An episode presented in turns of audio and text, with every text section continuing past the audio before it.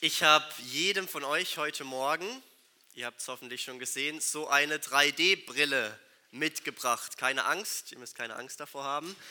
Und das Erste, was wir jetzt gemeinsam machen wollen, ist diese 3D-Brille falten. Wir bringen sie mal in eine Form, kleiner Bastel-Crash-Kurs. Man falte den linken Brillenbügel um 90 Grad nach oben. Und dasselbe macht man auch mit der rechten Seite. Einfach einmal knicken und das war's schon. Jetzt hat man eine 3D-Brille und jetzt wäre es schön, wenn jeder mal diese Brille einfach aufsetzt. Und zwar einfach wirklich jeder. Einfach mal aufziehen und könnten mal alle, die zwischen 20 und 50 sind, noch aufstehen. Einfach kurz aufstehen dabei.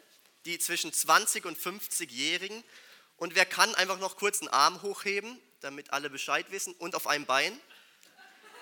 Das ist einfach, warum ich es lieb, hier vorne zu stehen. Ihr macht einfach alles, was ich sag, obwohl es vielleicht manchmal gar nicht so einen Sinn hat. Aber die Brille lasst auf, weil ich habe euch heute ein 3D-Bild mitgebracht, das wir uns jetzt mal gemeinsam anschauen wollen durch diese Brille.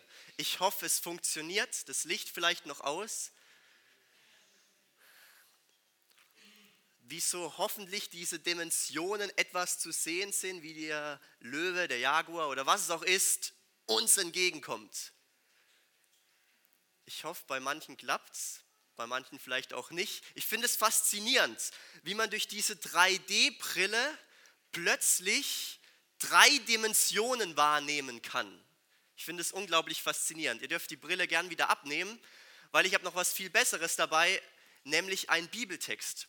Und dieser Bibeltext von heute funktioniert eigentlich ganz ähnlich wie so eine 3D-Brille weil durch diesen Bibeltext können wir auch drei Dimensionen wahrnehmen. Die drei Dimensionen des Glaubens. Und mit diesen drei Dimensionen unseres Glaubens wollen wir uns heute Morgen auch beschäftigen. Und wir lesen dazu aus Matthäus 5, die Verse 13 bis 16. Dort sagt Jesus, ihr seid das Salz der Erde. Wenn nun das Salz nicht mehr salzt, womit soll man salzen? Es ist zu nichts mehr Nütze, als dass man es wegschüttet und lässt es von den Leuten zertreten. Ihr seid das Licht der Welt. Es kann die Stadt, die auf einem Berge liegt, nicht verborgen sein. Man zündet auch nicht ein Licht an und setzt es unter einen Scheffel, sondern auf einen Leuchter. Denn so leuchtet es allen, die im Hause sind. So lasst euer Licht leuchten vor den Leuten, damit sie eure guten Werke sehen und euren Vater im Himmel preisen. Hast du dich schon mal gefragt, warum es hier ihr seid das Salz der Erde heißt? Warum heißt es hier ihr seid, ihr seid das Salz, ihr seid das Licht? Also die Betonung auf diesem Wort sein, auf diesem Wort ihr seid. Warum sagt Jesus nicht, ihr sollt das Salz sein, ihr sollt das Licht sein in so einem Befehl? Das war eine Frage, die mich in der Predigtvorbereitung so ein bisschen beschäftigt hat. Wir finden in der Bibel über 613 verschiedene Gebote. Aber warum, warum nicht hier? Es ist interessant, Jesus gibt uns hier kein neues Gebot, keinen neuen Befehl, keinen neuen Appell, sondern was Jesus hier macht, er gibt uns hier eine Zusage. Er gibt uns hier eine Verheißung. Er gibt uns hier eine Bestimmung, nämlich eine Identitätsbestimmung. Jesus bestimmt hier unsere Identität. Er bestimmt unser Sein. Er sagt uns, was wir sind. Und genau das ist die erste Dimension unseres Glaubens, die Identitätsdimension. Ihr seid das Sein. Vielleicht fragst du dich jetzt, warum ist es überhaupt wichtig, seine Identität, sein Sein zu kennen? Warum ist das wichtig? Ganz einfach, wenn du weißt, wer du bist, dann löst sich die Frage nach dem Tun von selbst. Dein Sein bestimmt dein Tun.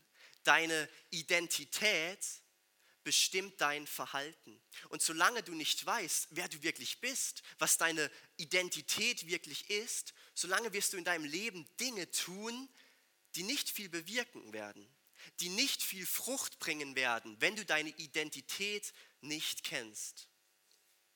Eine Illustration dazu. Angenommen, es gäbe ein, eine Olympiade für Tiere. Ich weiß, sowas gibt es nicht oder nicht, dass ich das wüsste, dass es es gibt für Tiere. Aber nehmen wir mal an, es gibt dann Olympia, so Wettspiele für Tiere. Und jetzt ist da eine kleine, süße Waldmaus. Eine kleine Maus und die will mitmachen und zwar bei der Disziplin Schwimmen. Wer kann am schnellsten schwimmen? Ich kann dir sagen, diese Maus wird komplett versagen, weil sie keine Chance haben wird. Zum Beispiel die Ente weitaus überlegen. Sie wird gegen die Ente verlieren. Erst wenn die Maus ihre wahre Identität erkennt, wenn sie weiß, was es heißt, Maus zu sein, dann wird sie Erfolg haben, weil dann wird sie zum Beispiel bei der Disziplin Vermehrung, Fortpflanzung teilnehmen. Ich weiß nicht, ob du das wusstest, so ein Mäusepärchen, zwei Stück, wenn du zwei Mäuse in deinem Keller hast, innerhalb von einem Jahr können aus diesen zwei Mäusen 1200 Mäuse werden. Also ich hoffe mal für dich, du hast keine Mäuse im Keller. Also was heißt es übertragen auf uns? Was du in deinem Leben tust, wie bei dieser Maus und womit du Frucht bringst, womit du, ja man kann auch sagen, Erfolg hast, aber vor allem eben Frucht bringst, steht in direkter Abhängigkeit zu dem, wer du bist, steht in direkter Abhängigkeit zu deiner Identität. Und deswegen ist es so wichtig, dass man seine Identität kennt. Deswegen ist es so wichtig, dass man weiß, wer man eigentlich ist. Ich kann euch sagen, so viele Menschen, egal ob Christen, egal ob Nicht-Christen, die haben eine Sehnsucht in sich drin nach ihrer Identität. So viele Menschen fragen sich, ja, wer bin ich eigentlich? Und dabei gibt es zwei Gefahren, zwei Gefahren, auf die man immer wieder drauf reinfällt, nämlich auf zwei Lügen, die uns der Teufel immer wieder einredet. Zwei Lügen, die er uns immer wieder sagt, wenn es um unsere Identität geht. Und die erste Lüge des Teufels ist, hey, du musst dir selbst deine Identität geben. Du musst sie dir selbst geben. Zum Beispiel durch dein Verhalten. Erst wenn du das und das richtig gut kannst, sagt der Teufel, dann bist du wer, dann hast du es geschafft. Erst wenn du der Beste bist, Schule, Arbeitsplatz, in deiner Familie, dann bist du wer. Das ist die erste Lüge des Teufels. Du musst dir selbst deine Identität geben. Und die zweite Lüge vom Teufel, wenn das nicht klappt, sagt er, na dann lass dir doch einfach von anderen Menschen deine Identität geben.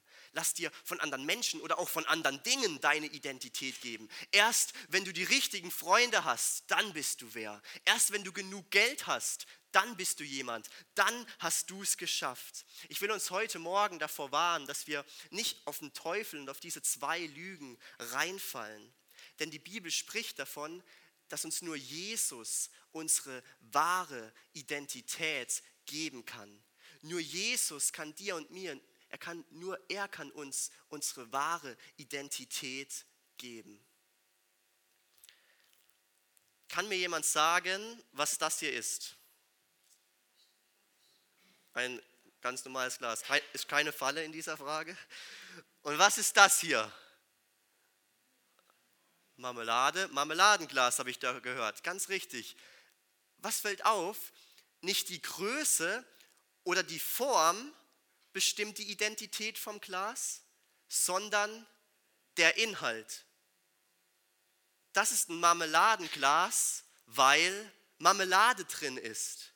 Der Inhalt, die Marmelade, bestimmt die Identität vom Glas. Der Inhalt ist das Entscheidende. Warum wird aus einem Kind ein Kind Gottes? Auch wegen dem Inhalt, weil Jesus im Kind ist, weil Jesus in uns ist. Auch hier ist der Inhalt das Entscheidende und ganz oft in der Bibel kommt eben genau diese Wendung auch vor. In uns, nämlich Christus in uns. Christus in uns, er gibt uns Identität. Ohne Christus sind wir Sklaven der Sünde. Mit Christus in uns sind wir frei von Sünde. Ohne Christus sind wir verloren. Mit Christus in uns sind wir gerettet. Ohne Christus sind wir tot. Mit Christus in uns sind wir lebendig. Und so weiter und so weiter. Unsere Identität ist in Jesus. Und ich will dich fragen, hast du diese Identität in Jesus auch schon als deine Identität erkannt und angenommen? Und wenn nicht, will ich dich einladen, das heute wirklich zu tun, Jesus zu sagen, ich will diese Identität, ich will, dass du in mir lebst und dass du mir die einzig wahre Identität gibst. Und nach dem Entdecken unserer Identitätsdimension dürfen und sollen wir auch anfangen, aus unserer Identität herauszuleben. So, so wie bei dieser Maus. Ihr erinnert euch, das Sein, die Identität bestimmt das Tun.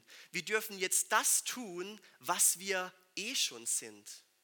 Nämlich Salz und Licht sein für diese Welt. Für diese Welt, das heißt für die Menschen um dich herum, die Jesus noch nicht kennen. Und in einem ersten Schritt möchte ich jetzt auf das Salz eingehen. Und das führt uns zur zweiten Dimension unseres Glaubens, zur religiösen Dimension. Was hat Salz eigentlich für Eigenschaften? Was kann Salz überhaupt?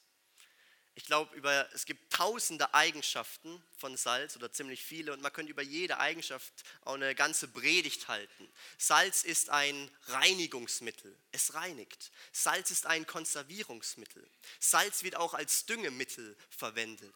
Salz gibt Würze, es würzt etwas, es macht was Ungenießbares genießbar. Oder, wenn es blöd läuft, etwas Ungenießbares noch ungenießbarer. Ich war vor kurzem bei zwei Freunden eingeladen. Ich sage lieber nicht bei wem. Und es gab Abendessen Reis mit Thunfischsoße. Ich dachte, oh, lecker. Ich habe mir ordentlich schöpfen lassen. Aber schon nach dem ersten Biss oder schon während dem ersten Biss hat es mich auf einmal angefangen zu würgen. Ich dachte, oh, das kann nicht sein. Ich dachte wirklich, das kommt gleich wieder raus.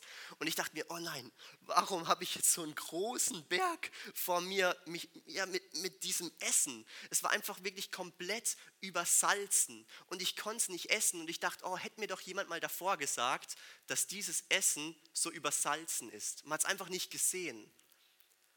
Und das ist eine weitere Eigenschaft von Salz, auf die ich jetzt auch eingehen will. Salz ist oft verborgen. Oft sieht man das Salz gar nicht, obwohl es da ist. Es ist da, es bewirkt auch etwas, aber es ist verborgen. Und es stellt sich natürlich die Frage, was hat es damit auf sich? Was hat es auf sich mit diesem verborgenen Salz? Was meint Jesus damit? Und dabei hilft uns vor allem der Kontext, nämlich die ganze Bergpredigt. Weil wenn wir einen Blick in Matthäus 6 werfen, fällt auf, dass Jesus dort auch dreimal von etwas Verborgenem spricht. Und das wollen wir uns kurz mal anschauen. Matthäus 6, Vers 3 und 4. Dort sagt Jesus, wenn du aber Almosen gibst, also wenn du spendest, so lass deine linke Hand nicht wissen, was die rechte tut, damit deine Almosen verborgen bleiben. Und ein Vater, der in das Verborgene sieht, wird es vergelten.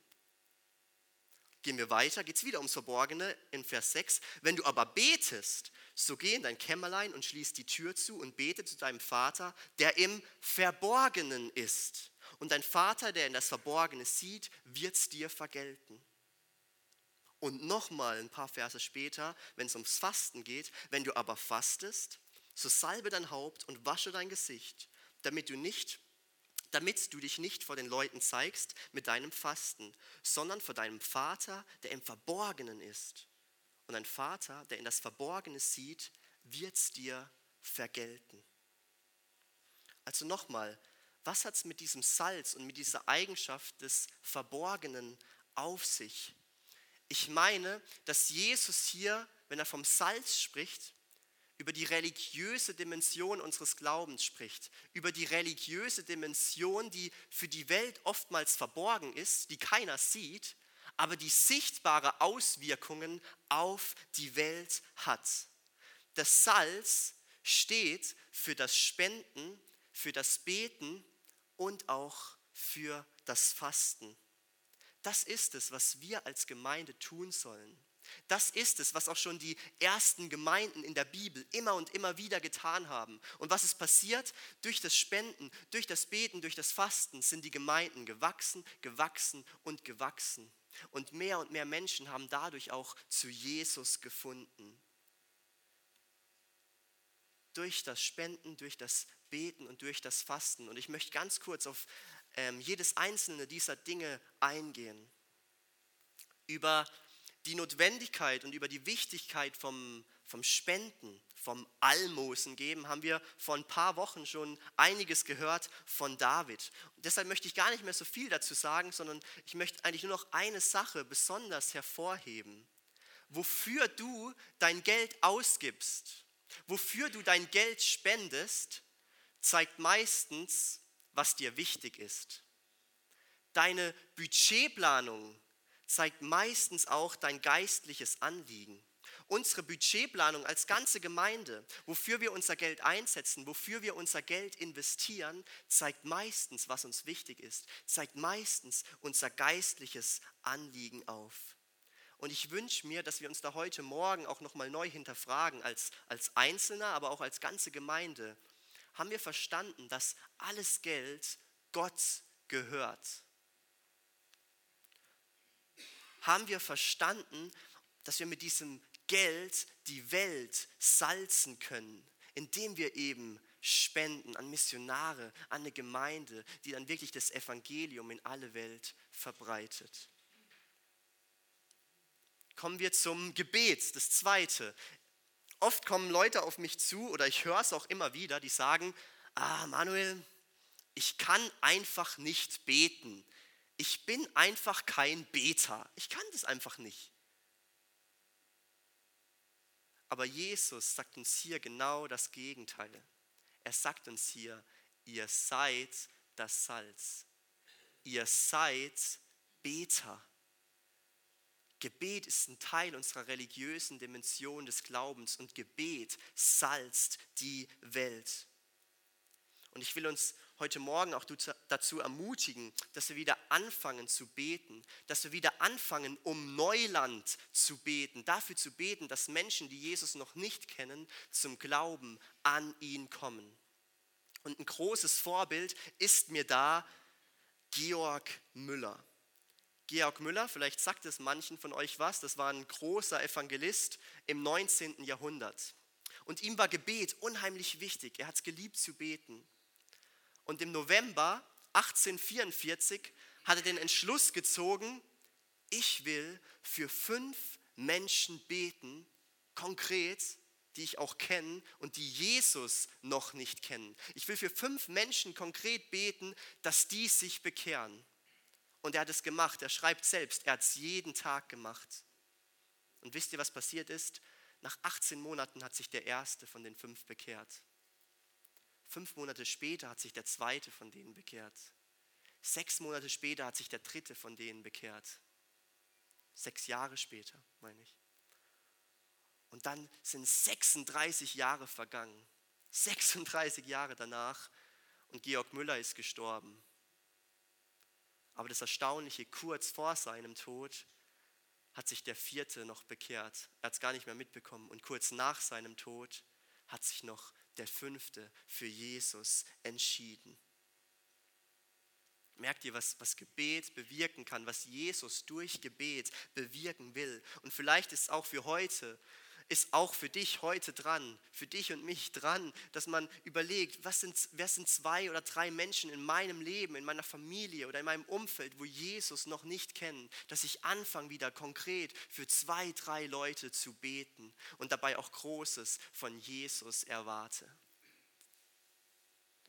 Und schließlich steht das Salz auch noch für das Fasten.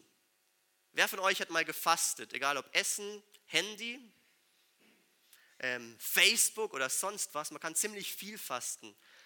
Aber ich habe mich gefragt, was macht christliches Fasten eigentlich aus? Es gibt andere Religionen, da, da fasten die auch. Was ist besonders, was ich euch auch mitgeben will am Fasten?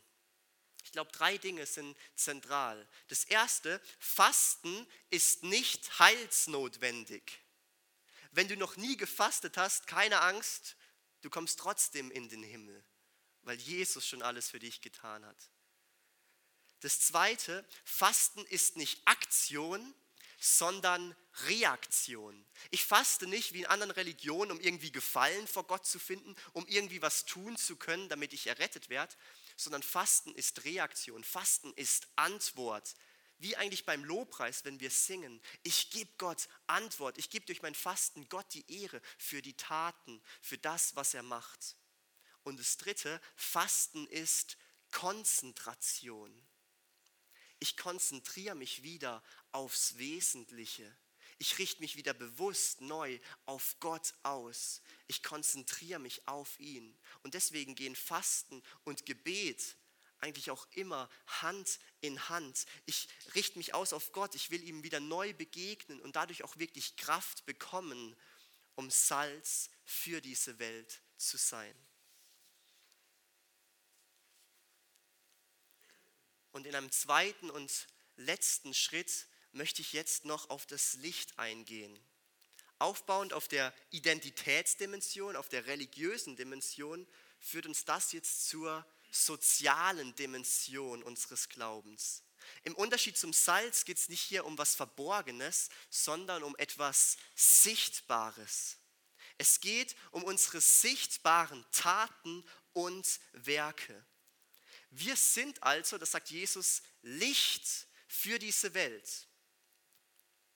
Man kann eigentlich auch sagen, wir sind die Lichtträger für diese Welt. Denn das eigentliche Licht, das hat uns die Elli vorgelesen aus dem Jesaja, das eigentliche Licht ist Jesus der in diese Welt kam, um Licht zu bringen, um Heil zu bringen, um Errettung zu bringen. Und wir sind jetzt die Lichtträger von Jesus, die dieses Licht Jesus in die Finsternis dieser Welt bringen und tragen sollen. Man kann das sehr gut vergleichen mit, mit der Sonne und dem Mond. Jesus ist die Sonne, wir sind der Mond. Der Mond kann nicht von sich aus leuchten, sondern er wird beleuchtet von der Sonne. Der Mond ist der Lichtträger von der Sonne. Er gibt uns nachts das Licht weiter, was er von der Sonne hat. Er strahlt das Licht weiter, das er von der Sonne hat. Und genauso ist es auch mit uns. Wir sind die Lichtträger dieser Sonne von Jesus. Und wie das jetzt ganz praktisch aussehen kann, wie, wie ich jetzt ganz konkret Licht sein kann für diese Welt, für mein Umfeld, Dazu hören wir die Sarah, die uns dazu kurz was aus eigener Erfahrung erzählen wird. Ein besonderes Ereignis, was, äh, wo ich Licht sein durfte, war in England. Ich war ein Jahr in England und wir sind da jeden Freitag ähm, in die Stadt gegangen mit, im Team und ich bin dann, genau, und, um einfach zu schauen, hey, was sind da für Menschen? Gibt es da jemanden, dem wir helfen können, ins Gespräch kommen können? Was können wir den Menschen Gutes tun? Und ähm, ich bin dann zusammen mit einem aus dem Team zu einem Obdachlosen gegangen. Und wir sind mit ihm ins Gespräch gekommen. Äh, wir haben äh, über alles geredet. Er hat, uns unsere er hat uns seine Lebensgeschichte erzählt. Und vor allem das Coole war, wir haben ihn dann gefragt, ähm, hey, gibt es irgendwas, was wir, wo wir dir helfen können? Etwas, ja, was, was wir dir tun können? Weil äh, wenn man einfach Geld, oder wir wollten nicht einfach Geld geben, weil wir wussten halt nicht, was er damit macht. Deswegen wollten wir etwas Konkretes für ihn tun, eben Licht sein. Und er hat uns erzählt, dass er schon lange ähm, ein, gerne ein Handy haben würde. Jetzt nicht um genau äh, WhatsApp oder irgendwie jemand anzurufen oder SMS zu schreiben. Nicht deswegen, sondern weil er oft in diese Unterkünfte gehen wollte, wo sie einen Schlafplatz anbieten oder auch ein wenig Essen anbieten. Und jedes Mal, wenn er hingegangen ist, gab es keinen Platz mehr. Und die Frauen oder die, die Leute, die da gearbeitet haben, haben ihm jedes Mal gesagt, wenn du aber ein Handy hättest, äh, mit dem du erreichbar wärst, dann könnten wir dich anrufen, sobald es einen Platz frei gibt.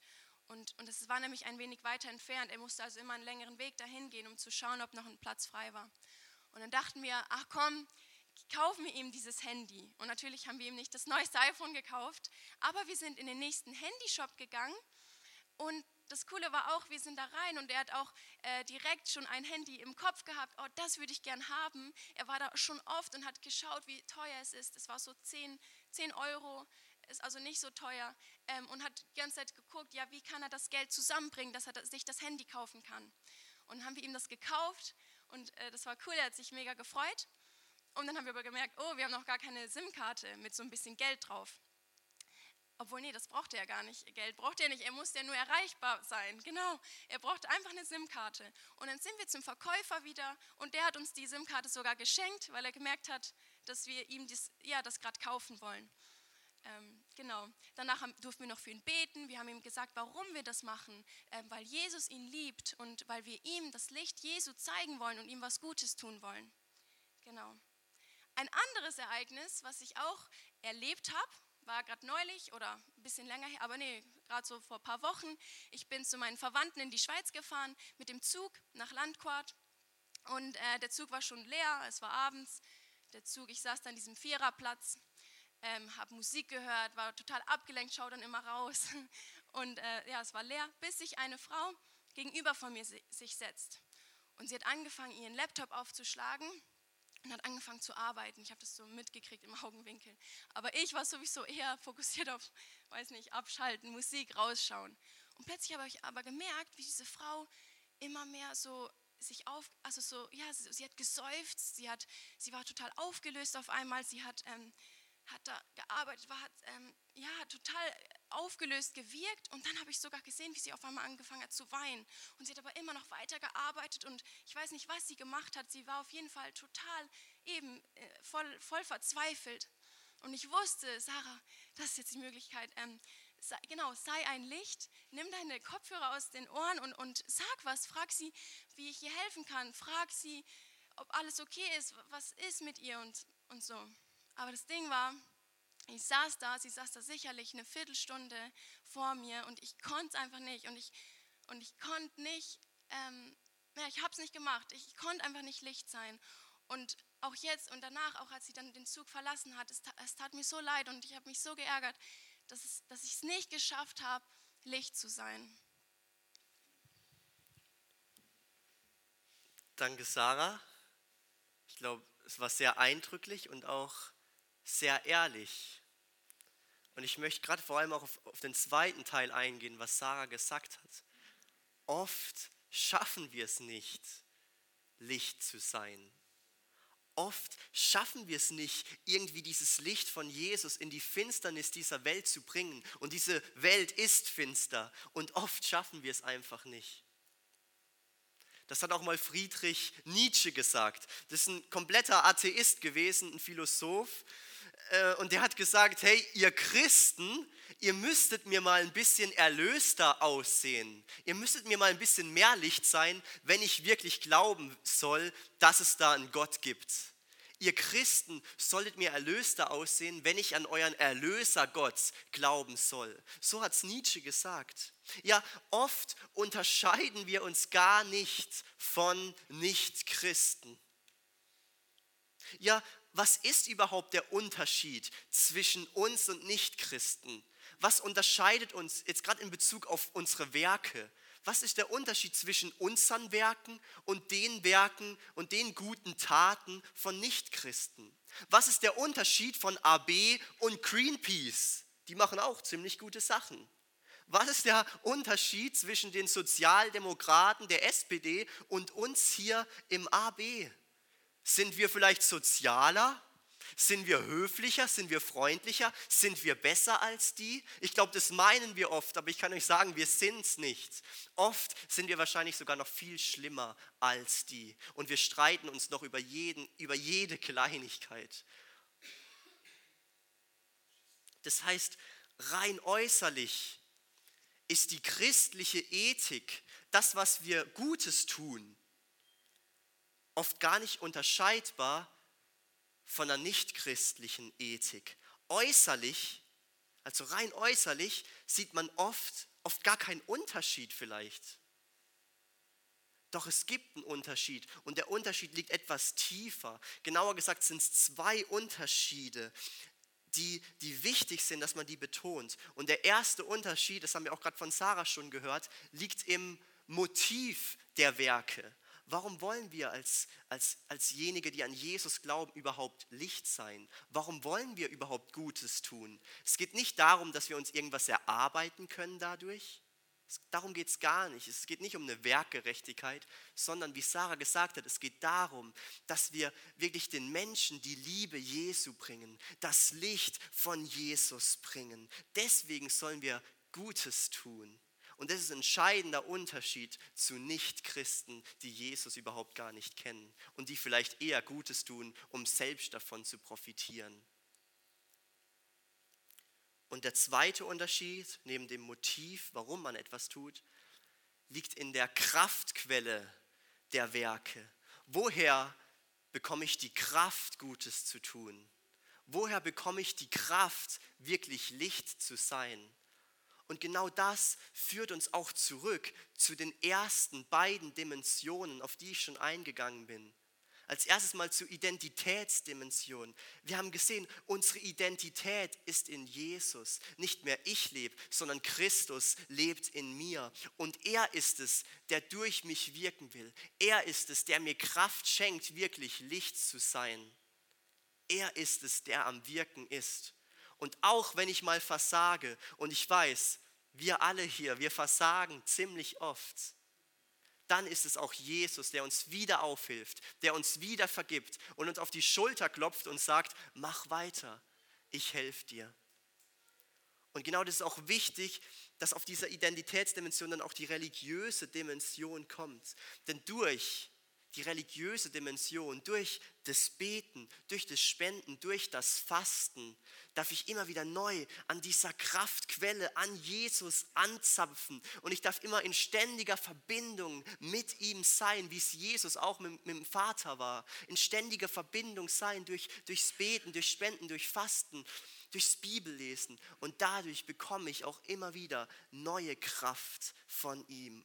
Und das sind wesentliche Unterschiede, die uns auch immer wieder bewusst sein müssen, der im Motiv und in, in der Kraftquelle der Werke. Lasst uns zum Abschluss nochmal alle diese 3D-Brille in die Hand nehmen. Ihr dürft sie auch aufsetzen. Und ich will euch sagen, dass ihr die gerne heute auch mit nach Hause nehmen dürft. Nehmt sie mit nach Hause, klebt sie an euren Kühlschrank, macht sie als Lesezeichen in eure Bibel.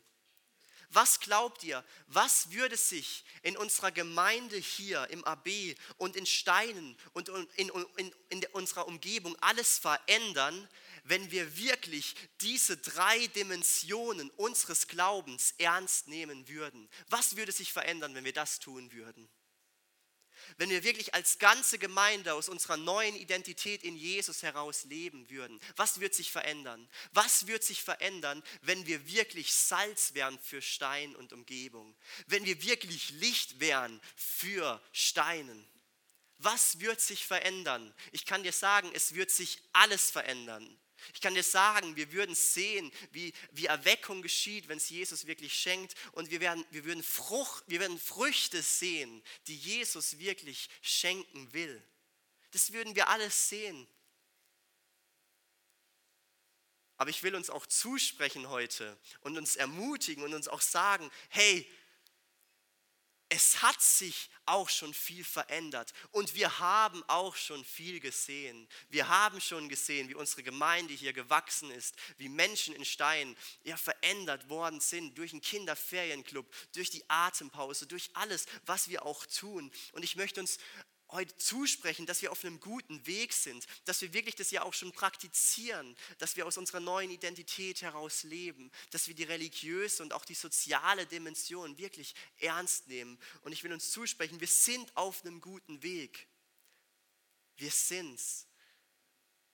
Und ich hoffe und bete, dass wir weitergehen, dass wir weiter aus unserer Identität leben, dass wir weiter wirklich im Gebet verharren auch fasten, auch spenden und weiter auch ein Licht sind für Steinen. Jesus, ich danke dir für jeden Einzelnen, der hier ist. Jesus, ich danke dir für dein Wort heute Morgen und bete, dass du sprichst, dass du gesprochen hast und dass du ja, uns zeigst, wo wir uns vielleicht verändern müssen als Einzelner, als Gemeinde, dass wir wirklich das ja, leben dürfen, was wir sind, Salz und Licht. Amen.